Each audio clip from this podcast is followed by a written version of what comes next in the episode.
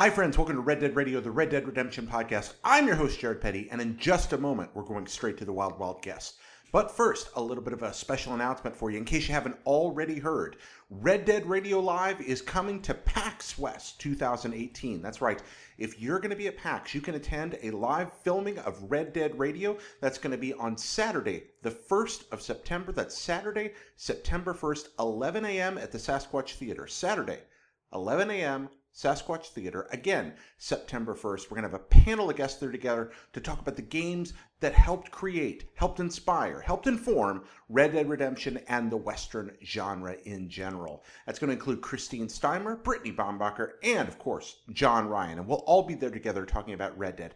By the way, if uh, you like the stuff that I make, uh, then you can also uh, go and uh, be a part of the Quest for the Perfect Superman game, which is our uh, PAX panel that I'm hosting along with Greg Miller, Cory Barlog, uh, Sydney Goodman, and Kat Bailey. And we're all going to be talking about why Superman games suck and how maybe we could actually hope that one day they could become good. That panel is going to be held in the Wyvern Theater. That's Friday at 3 p.m. at PAX, Friday at 3 p.m. That one will also be streamed as it's going on live on Twitch.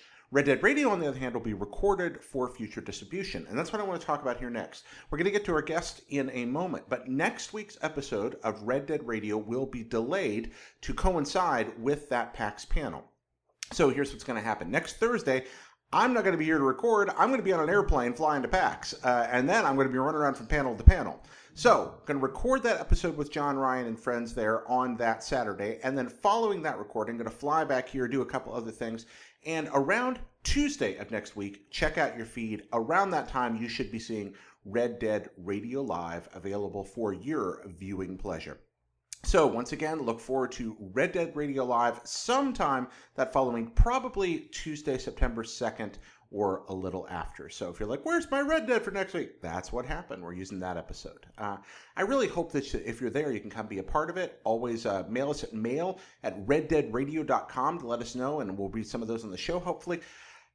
Thank you for supporting what we do here. Um, this is entirely a Patreon supported initiative, as you know, and uh, every uh, every dollar you send helps keep us going. Uh, patrons get a lot of pretty neat perks, including, uh, of course, the delightful Am I Boring You Yet with Jared Petty, which is a show that I don't understand why anyone likes, but for some reason some people do, where I just rant about things people ask me to rant about until I'm tired of talking about it. Yeah, that's about as compelling as it sounds. Anyway, not a lot of big uh, Red Dead news uh, popping this week. Uh, John Ryan's over in Europe right now doing his thing, and so, what I've done this week is uh, arranged an interview with a good friend of mine, Miss Leah Jewer of Girls on Games. Um, we're going to be talking about Red Dead in general and Westerns in particular together. That was a distance interview. It'll be uh, cut in here in just a moment. I want to thank you all for your support. If you want to help us keep going, again, patreon.com slash Jared Petty or reddeadradio.com takes you right there. If you want to contribute to keeping the show going, that would be extremely, extremely helpful. Another way you can really help is go on iTunes or whatever podcast service you use and give us a good rating, write us a rating, give us a good star rating. That helps immensely for the show to grow.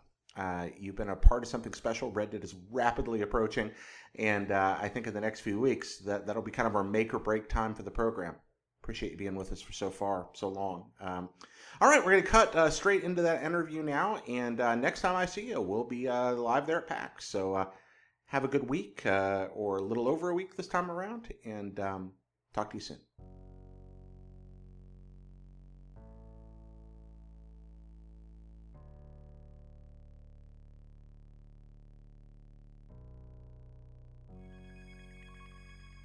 Hi, friends. Welcome to the so-called Hot Blip and a Jump Studios, aka the junk pile behind me. Uh, I, I'm your host, Jared Petty, and today's very, very special guest, somebody I wanted to have on for some time, and who has patiently uh, awaited uh, a, a, crossing of the stars to allow this to happen. Leah Jewer. We going straight to the wild,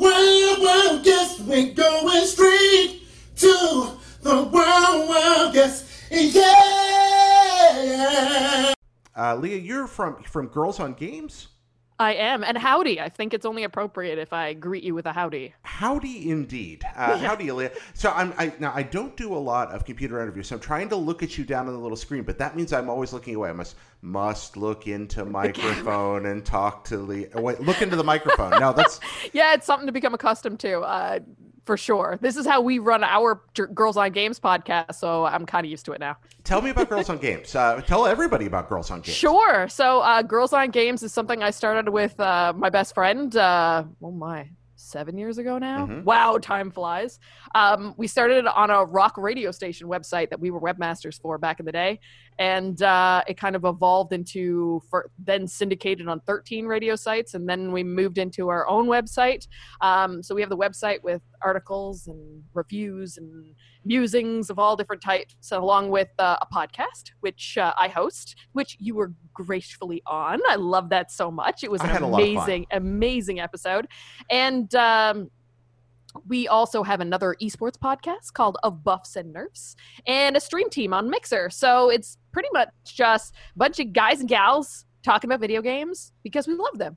Yeah, I first encountered it through the editorial uh, side of it, and then became familiar with the podcast. And uh, I was delighted. Uh, we we kind of stumbled onto each other on the internet. I think you just reached out one day and said hi. And Well, I, when you when you started back up with kind of funny, um, and you started talking about Red Dead Radio, and you were talking uh, about different. I think it was Westworld, the Mhm. very first one you're talking about, and then immediately I tweeted at you. I'm like, you need to talk about Deadwood because that's my favorite yeah, and we're cowboy thing.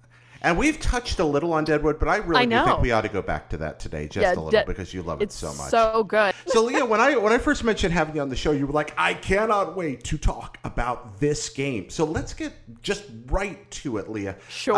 Uh, Leah Jewer and Red Dead Redemption. What's what's that story? Oh my goodness. Um, so I've always had like this soft spot for cowboys and westerns. Um, my dad, my granddad, kind of brought me up through it. It's something that I even like did a few like uh, uh, extracurricular classes, I guess you could say, when I was in university, and was like, Oh. okay, I want to make my own little spaghetti western. Um, Did you make one? I did, and it was all about two girls sh- uh, fighting over a pair of shoes. And I did the whole like close cuts with like the eyes and everything. It's terrible. Please I was- tell me this a- exists somewhere. it exists, but it was a like, it was such a like undergrad project that like yeah. if if you will send me this, I will cut footage into the episode. if I can find it, That would be amazing. Ah, it Okay, might so have it's gotten like good, the bad, the by- ugly. So why were they fighting over shoes? Why were shoes? Because they the both wanted issue? this really hot pair of shoes in the store, so the two women were fighting over them. I've never fought over shoes before. Have you ever fought over shoes? No, my husband probably because he runs a sneaker Oh. podcast and they they like their kicks. Let's stop right there. My husband runs a sneaker podcast. Yes, he E- does. expound. Because this is the I didn't know sneaker podcasts exist. So there's not a whole lot of them. I'd say Mike and the crew probably have one of the largest. Um, so it's called the Sneaker Podcast. Um, Okay. It's hosted by my husband, Mike Dahl, uh, along with Christopher Chu and uh, a bunch of other guys that uh, sit around a table every week and talk about their favorite sneakers. Uh, they're all uh, sneaker aficionados with amazing collections. Um, it's it's pretty interesting. I think what happened somewhere in life, Mike and my roles like flipped and he became the shoe fanatic and I became the video game fanatic. And it works. He's an ex radio announcer and loves podcasting. And so that's why you see like the setup behind me now. Um, there's three mics ready to go because Mike's recording later on this evening. My favorite sneaker related story. My, my father, a long time ago, was working in a place where he uh, he met a young man that had the word Nike with the swish um, cut into his hair. Like Oh, he had, had it clippered in. So he had the Nike logo on the back of his head. And my dad said, Why Nike? And the kid looked up at him and without missing a beat said, Because it couldn't spell Adidas. And That's a good one. I thought that was pretty good. That's awesome. Well, these guys are probably they're that passionate that they'd probably do that if not get tattoos. Um, Does your husband It- have a shoe tattoo? No, he doesn't have any tattoos. That's one thing that we both don't have yet that we both need to get. Oh, you want to Um, get tattoos? I want to get a tattoo. I want a video game controller. Oh, wh- so, which one? one day. Is it Gonna I to don't know. I don't know. I'm thinking we've got kind of like a nondescript one in the GOG logo, so I might use that. Yeah. Um, but uh, I would love to have like a like on my wrist or something, a video game one, and then maybe like the Deathly Hallows on the other. Oh, I like but I just that. haven't. I haven't really gotten the guts up yet. To If I if I was gonna, I'm not gonna get a tattoo because I'm terrified of needles of all kinds. Oh, Um, that doesn't bother me. It's more the fact of what do I want permanently on my skin for the rest of life, right? well, if it's gonna be a controller, it needs to be a Wavebird. I mean, that's that's the obvious answer. Of all the controllers, that one? Absolutely, the finest controller ever manufactured by human beings. The revolutionary funny. Wavebird. I love that That's thing. good. That's my favorite. so I guess to get back to your question about Red Dead, because Yeah. we totally went on a tangent. That's all right. we Um, do that a lot around here. I love it. So yeah, when Red Dead Redemption came out, uh, in 2010, um, I was like, oh my god, finally a video game that I can show my dad and he will understand why I like this. Because at that time, like I wasn't doing girls on games or anything. Like they were like video games, like it's a waste of time. So now when I got to show them that, he was like, okay, now I get it. So there was that, like me playing a bit. Did he play getting, it through with you, or, or he didn't. He watched a little bit because he Okay. lives in Newfoundland while I'm in Montreal. Okay. So while he came up to visit, I got to show him a bit. Um, and then I also played the Red Dead Undead, which was a lot of fun. Uh, yeah, that and I've always oh, that ahead. was really good. hmm So so yeah, and I I fell in love with the game for multiple reasons. Uh, obviously, maybe not so much the part with Mexico, but You know, I I, think everybody hated that. I, I'm a weirdo. I like Mexico. really? I know. It, we'll get into that Mm. another time, I think. But at Mexico, I just replayed the game. I think Mexico's my favorite part of the game now. Really? I, don't know what happened to me. wow. Something's wrong with me now. But please continue.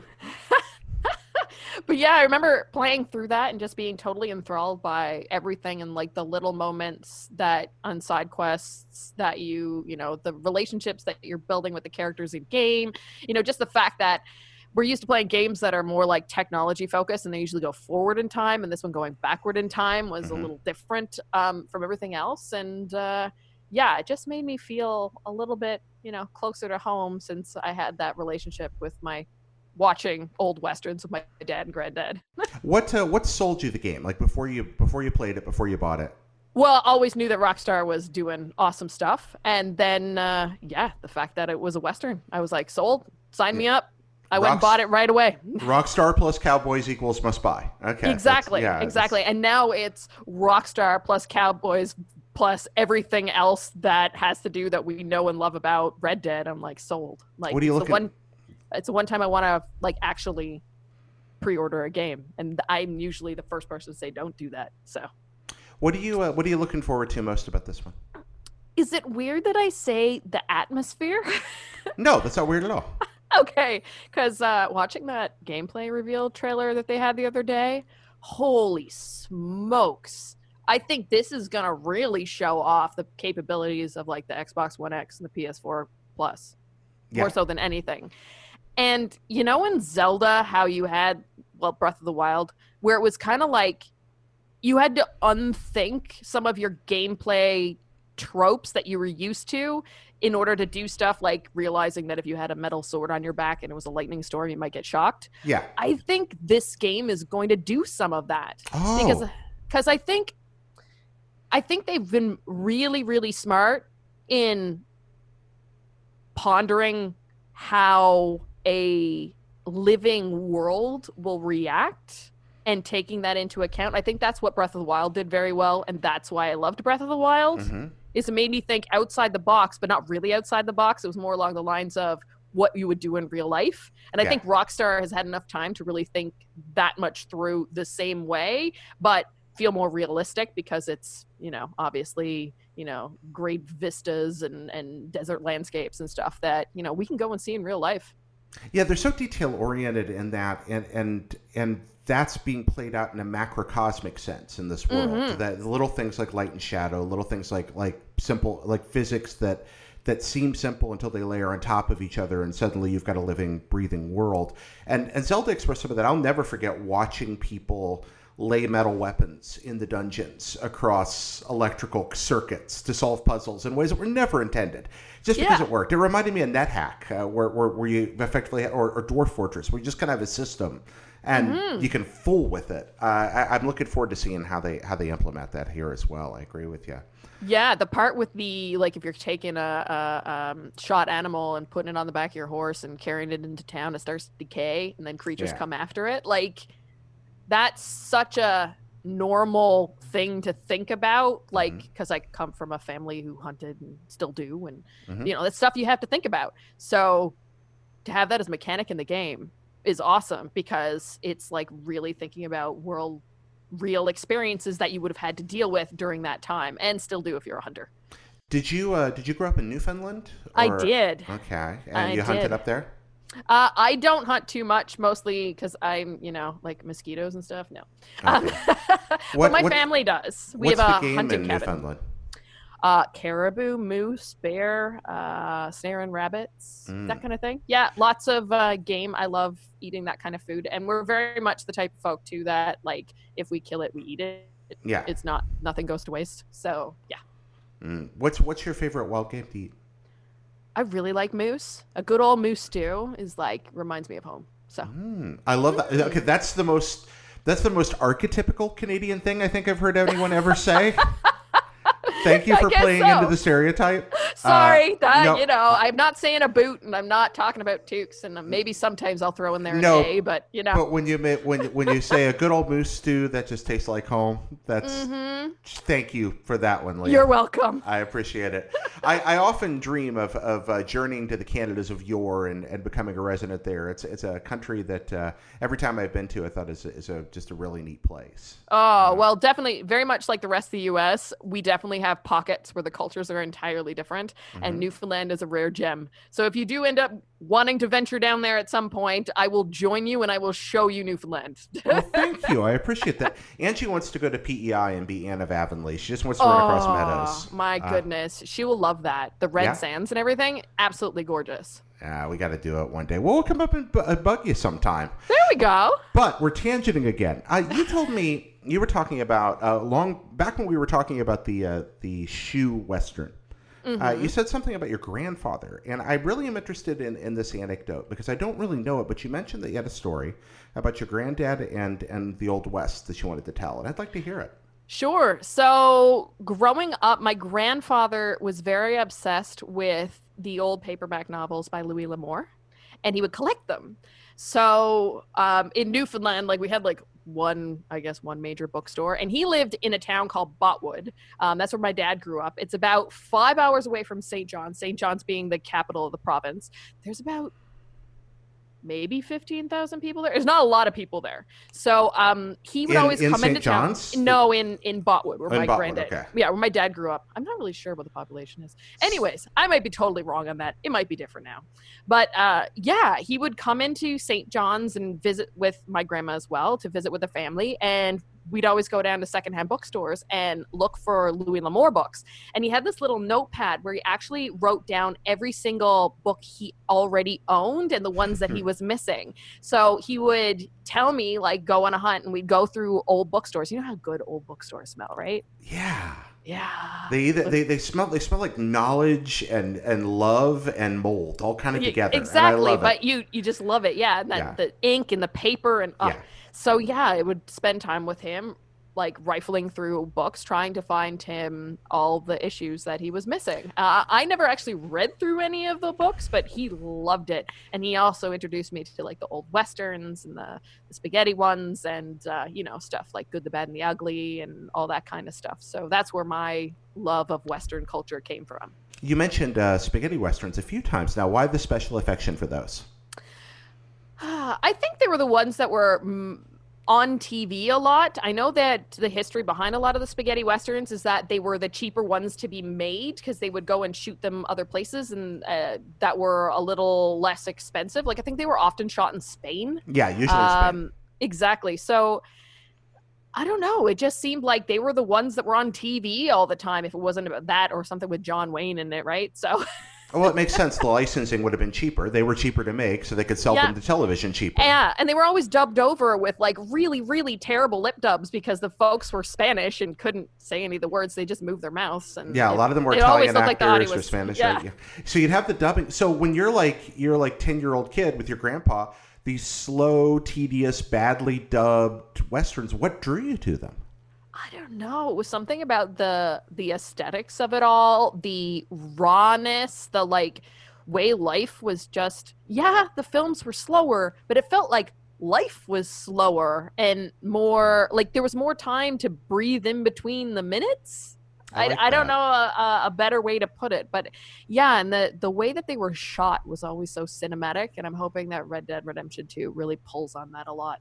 I mean, the first one leaned into it definitely, and they've had a long time to build. I like what you just said about about the the, the, the sure the films were slower, but life was slow. That's that's really good. I, I'm going to steal that if you don't. Oh, mind. go right Yeah. ahead. Thank you very much. I, I like that a lot. So your grandfather would go look for Louis L'Amour books. For people that aren't familiar with those, uh, there are what approximately seventy thousand different Louis L'Amour novels, something I like that. Yeah, like he had this little notebook, and there was, and he would have like at least three or four lines of just like the numbers. So I'd be like, okay, today I need to find 49, 171, and 256. Do you know what I mean? Like, And it was ridiculous. and to think about books being numbered like that that's a, that's so rare and it says something about the about the western mythos i mean outside of like children's books about the hardy boys or the babysitters club can you think of novels that are numbered in sequence like that I would say there's not as they don't last as long as these two. I mean, Yeah. we've got like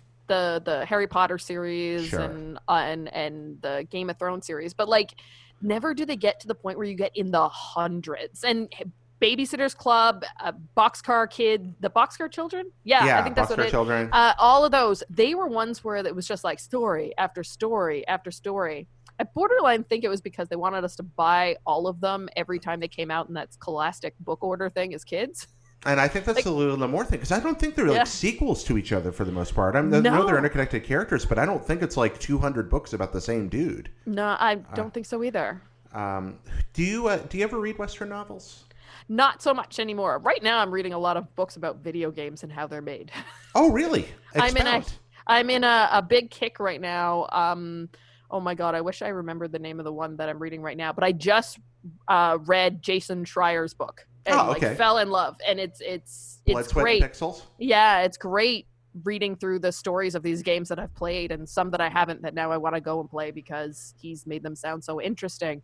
And it makes me really respect the workflow that goes into a video game, the type of things that could hijack the development that are out of totally out of uh, the developer's control.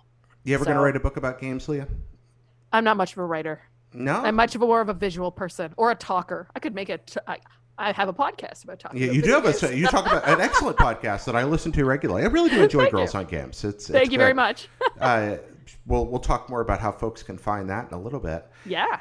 Um, you're also so you you run a podcast. It's actually a pretty good segue here. You also your day job you work for iHeartRadio. Yes, I Uh, am the senior product manager at iHeartRadio Canada. Your husband's into radio. You run a podcast. You're a radio professional. Um, I wanted to ask you for a second about radio and the Old West. You just got back from a country music festival. I Yeah. did. We just did uh, a lot of content collection, and we were partners uh, at Boots and Hearts, which happens in Orillia, Ontario, and So- it was like a three-day festival. So I feel I feel very appropriate and I, right now in the right frame of mind for talking about country stuff. well, let's talk about country stuff for a second, and specifically about about the audio tradition of the Old West. I mean, we were talking about Louis L'Amour and the dime novels. People have been writing penny dreadfuls about the Old West since the Old West was contemporaneous. yes. But when radio came along, um, when I was a kid, my you know cracker. Do you, y'all have Cracker Barrels in Canada? No, but I know it because I lived in Savannah for two years. You lived in Savannah. Uh-huh, Oh, I did my master's degree in Savannah, Georgia, at Nope. SCAD. At SCAD? Okay. Mm-hmm. that makes sense. I have a friend that's a SCAD graduate. Um, I know Savannah pretty well. We'll have talks. We'll have Savannah cast someday as There well. There we I- go. I, love Savannah. Um, but yeah, when I was a kid, we traveled with these Cracker Barrels, and we would you could uh, buy tapes of old radio shows, old radio dramas. Um, the ones that I remember buying as a kid, I bought a lot of The Shadow. Uh, of course, but but two that I really really got stuck on were I got an audio recording of the original cast of Stagecoach doing wow. an audio version of John Ford's Stagecoach as a radio play. Wow. Um, was that like an NPR recording or something? No, it was it was very early radio. I do not Okay. know where, it and it wasn't like years later. It was recorded when the movie was fairly contemporaneous. Oh, wow. And uh, yeah, so it's the original cast of Stagecoach reading Stagecoach. And then the other one you have is, uh, the, of course, old episodes of The Lone Ranger uh, radio broadcast. And I wanted to ask you about the, the world of audio, particularly audio drama, audio storytelling, and musical storytelling around the West, and, and kind of get an insider's perspective on why as westerns have, have kind of touched us in everything from uh, from television with you know series like you know Gunsmoke or Bonanza or much more modern things like Firefly or as they've done it in films spaghetti westerns or some of the great classic westerns or contemporary films like uh, Unforgiven and things like that or books. You were mentioning Louis L'Amour earlier and and of course I, I think immediately about Larry McMurtry and, and people like that what about the audio end of it? Why has the Old West and why has the idea of a Western and country mythos, because we do call it country and Western music, mm-hmm. permeated the audio entertainment, the audio artistic traditions of our lives? What do you think about that? It's funny because when I was sitting at Boots and Hearts the other night, listening to Alan Jackson play and listening to the words in the song, I turned to my husband because I'm not the biggest country music fan, mostly because it's just not something that's played on the radio when I grew up and when I moved to Montreal or anything like that. It's a, more of a Western Canada thing. And I was sitting there, I turned to my husband and I was like, I get it. I understand why people like country music so much. And it's probably along the same kind of reasons of why these plays and everything work so well in audio form. It's that they're simple stories about real life experiences that everybody can relate to, right? I mean, l- just living is and and trying to you know get through your day to day is something that everybody can relate to. And just like we were talking about the movies a bit ago and how slow the pacing is, and I think that leads itself well to an audio uh, storytelling format. Mm-hmm. So like in normal radio right now, we don't hear much of like the the story time sort of shows. It's very much like we have news talk radio and then music radio. There's Mhm. nothing in between. And even the news talk radio, it's usually like okay, we're talking about news parts. You might have a segment that's covering a specific topic, but it's never like you sit down and it's a recurring, you know, like each week you pick up at the exact same spot. Now with podcasts, like things like Serial and stuff like that, you get way more of that. And I think Yeah. that really leans back to uh, those old stories, audio stories that like you used to pick up at Cracker Barrel, right? And it's it's something that got like worked out of the system and now is coming back into the system because we just it's something that's easy to listen to while we're doing other things because obviously we're in a in a society now where we can't do just one thing at a time. We have to be doing 10. Uh, and uh and yeah, I think it's it's it's really interesting to watch the evolution of audio and especially now with all our voice activated devices and podcasting being a big new thing um, even though it's been around for years it's just now getting picked up in the mainstream that i think we're going to see a lot more of these like story based episodic almost like audiobooks and Mhm. i love audiobooks i think they're like one of the best way to consume content Expound. uh the harry potter audiobooks i'm obsessed like it's just the way they're able to capture a mood and and tell a story through intonation uh voice changes and i know the harry the, sorry the harry potter one is just one guy doing all the voices but he's able to do that in such a form and and create the same sort of mental picture in my head as when i read and i often prefer it to watching the movies, mostly because I can have that movie playing in my head and imagine what I want way better than maybe someone could visually show me.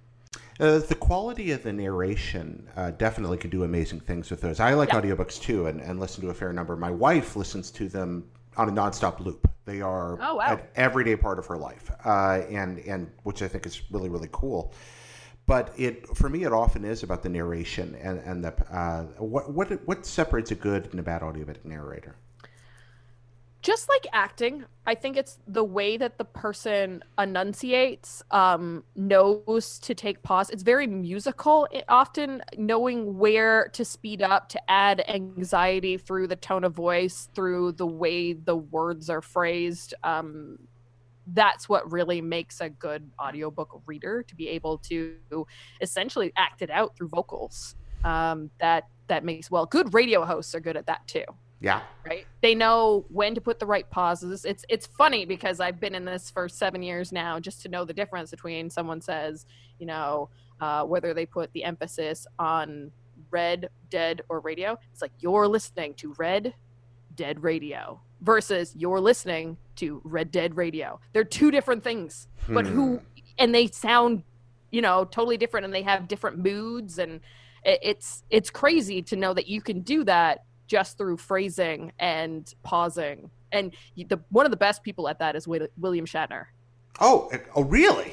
The Oh Shat- yeah, yeah. Because think about how Shatner he has that so like that that style to how he speaks and everybody recognizes him for it, right? But it's just in how he phrases his sentences. All right, now you're not just picking William Shatner because he's Canadian and you're representing the Canadians here. right? No, no. Okay. I mean, if you want another good one, um, I love Shatner. oh my God. Christopher Walken. Okay.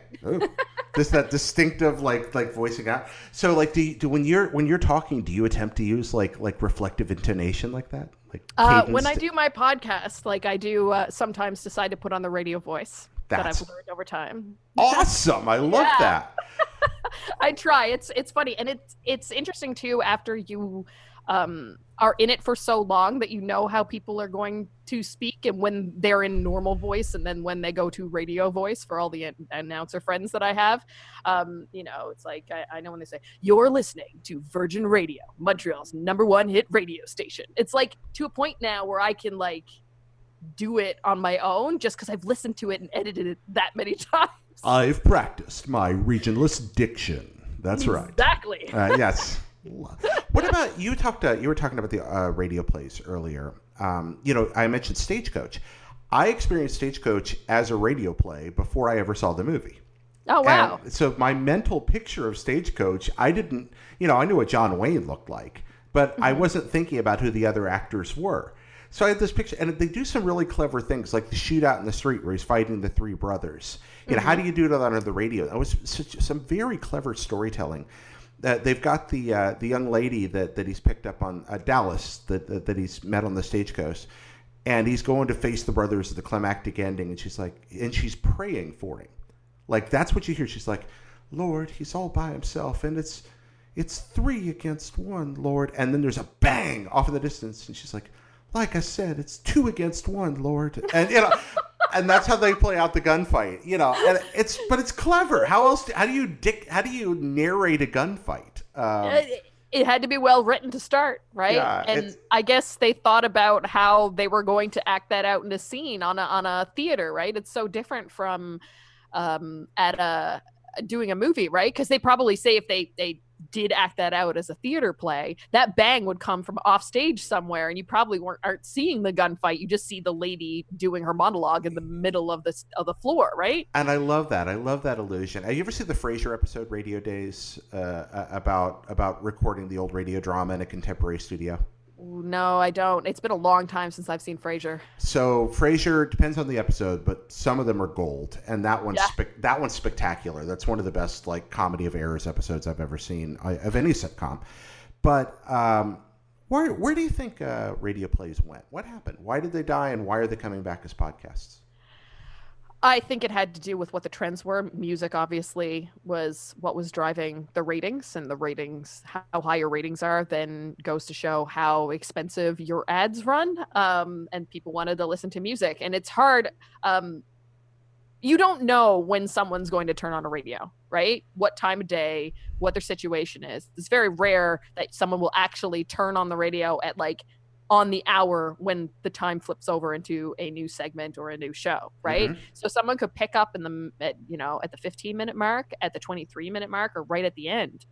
So music just leads more because you can you can you don't mind sitting through the last two minutes of a song rather than if you picked up a show in the middle and didn't know what was going on. So I think that worked its way out of the system. Mhm. Um, but now with podcasts, because everything's on demand, you can start whenever you want and you can pause it and you can play it faster or you can play it slower and however you want to consume it. You can, you know, rewind if you need to. And I think that's that control to be able to consume the content at the rate and at the way you want to has really given podcasts that big lift.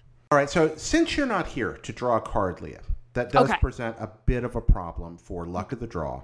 Can you the- pull one for me? and the Red Dead. So what I have done is I have gone to our list of random non-Red Dead related topics, and I've made I've made a selection here right for you. So this one comes from from Dante from the Pockets Full of Soup Facebook group, Nice. um, and Dante says, if you could introduce two people in the world, dead or alive, whoever they doesn't matter, they could be people. If you could introduce them to each other, who would you choose to have meet one another? Oh my goodness. So what we're da- doing is we're taking two people from any time in history, living or dead, and you get to be like, "Hey, such and such, meet such and such." And just kind of like you're hanging out at the party, and, and you're you're gonna get them to shake hands there, or you're gonna.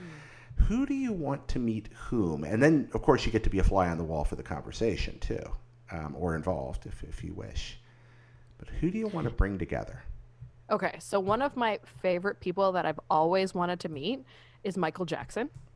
I think Interesting. he's amazing musician. I, I it's wild. And then the other person that I want him to meet, and they probably already did before Michael Jackson passed away, is Dave Grohl. Because I think he's one of the greatest living musicians right now. Wow. So I would love them to write a song together.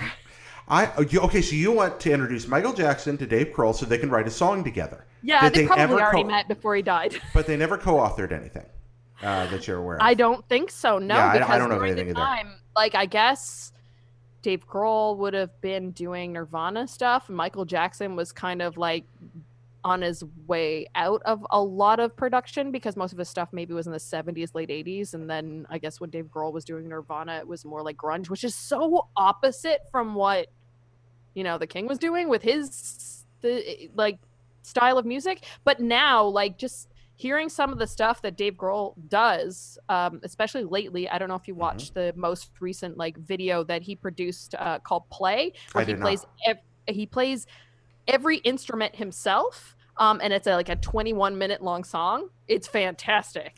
It sounds like some. That sounds like some prog rock right there. I, I like Uh, yeah, King it's Crimson border- comeback stuff right there. borderline that yeah it's like feels like rush or or or um pink floyd or something Sold. but it still feels like the foo because it's still dave. And i don't know i just think there's something about i instantly know a michael jackson song or a song that is inspired by him and can draw the references. And i can do the same thing with a song a foo fighter song or something dave grohl does.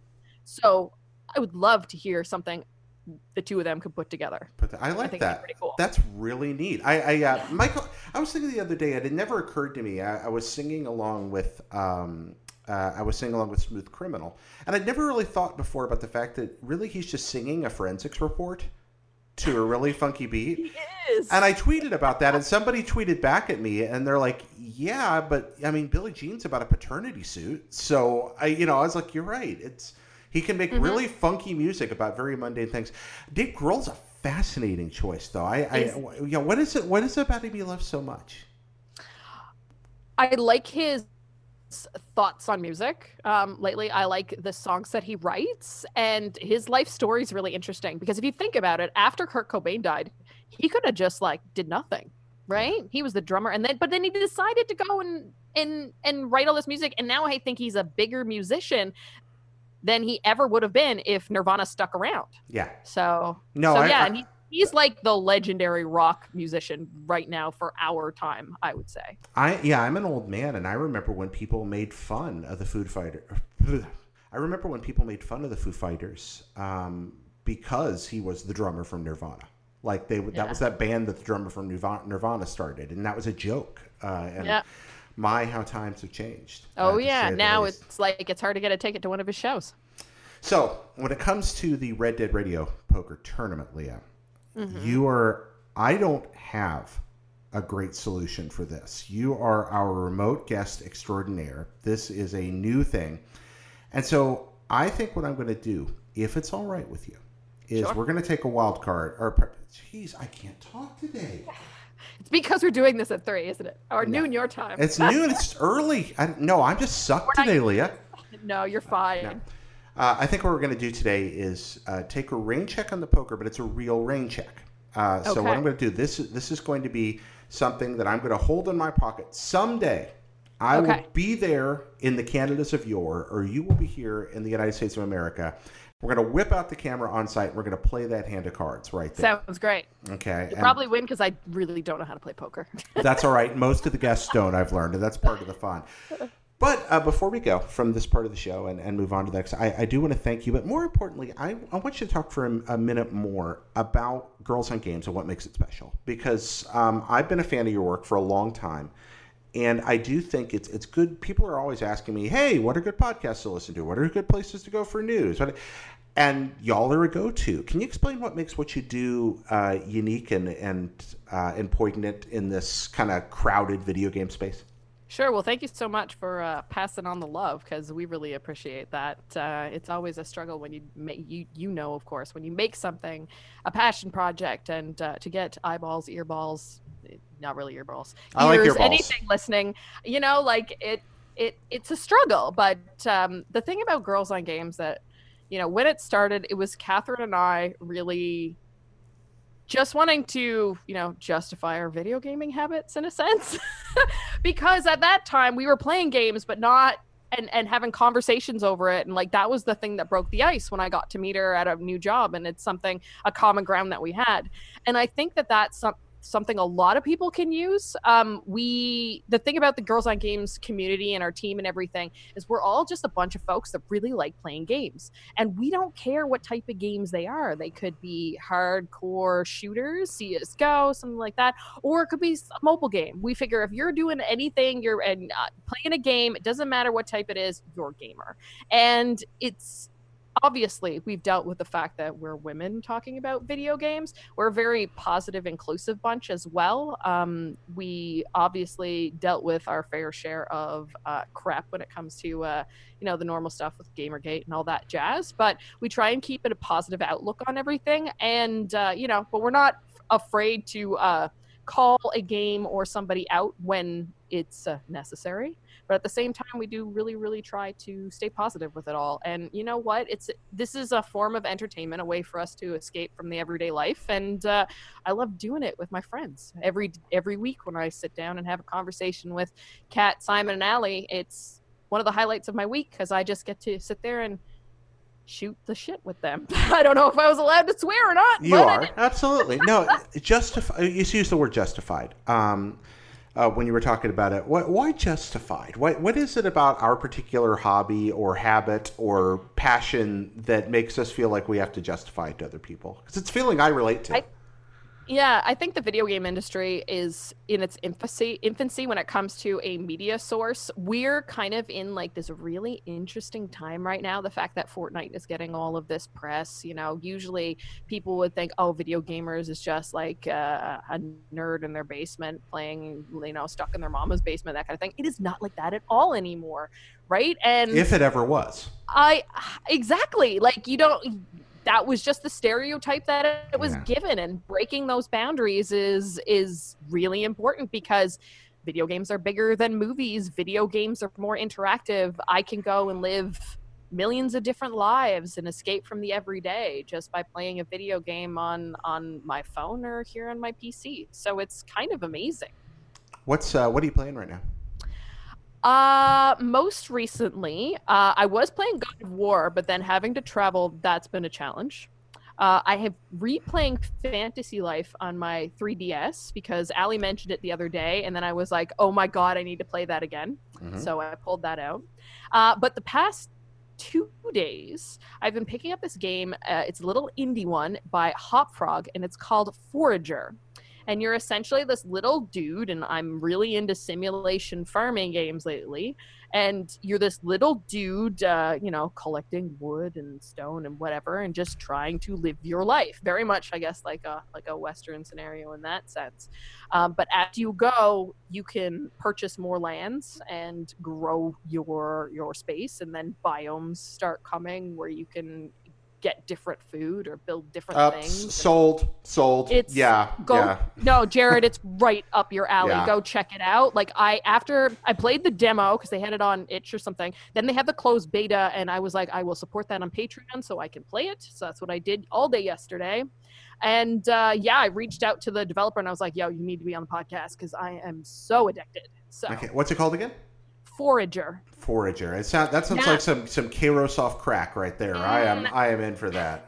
and it has like uh zelda-esque vibes with like some dungeon crawling and then it has some stardew valley-esque vibes with the whole like you know like just Yeah. trying to get things and you could plant stuff and whatever like it's just a pure addiction Oh yeah, I don't have time for this goodness. That that Oh. sounds great. I, it's uh, awesome yeah, I've had to limit myself. Uh, this I I.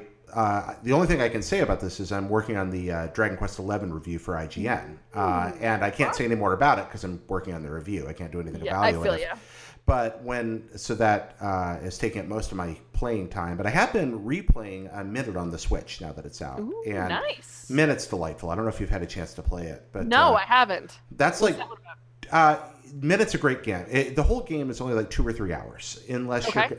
Now it actually has a lot of post game content, which will extend Okay. it well beyond that. Um, but you can get the main story in two or three hours. Minute is a, a little top down action adventure game where every sixty seconds you die.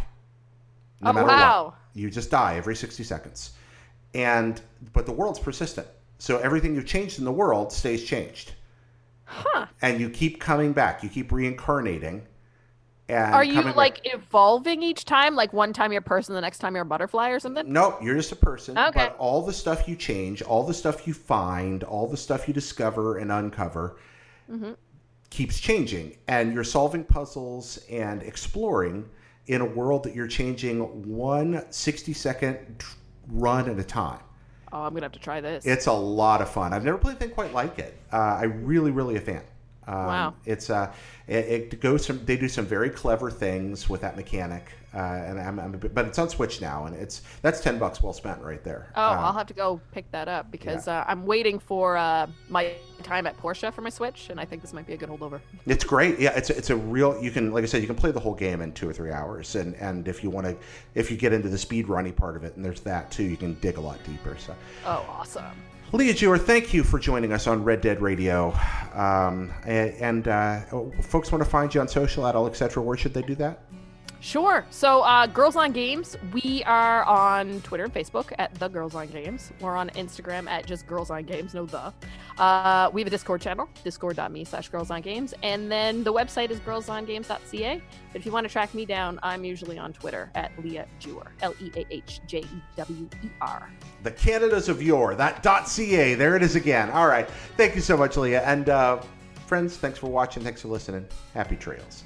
I want to thank Patreon producers Stuart Ferguson, Tom Bach, Jonathan, Austin Riley, and William Holbert for making this program possible. Thanks all.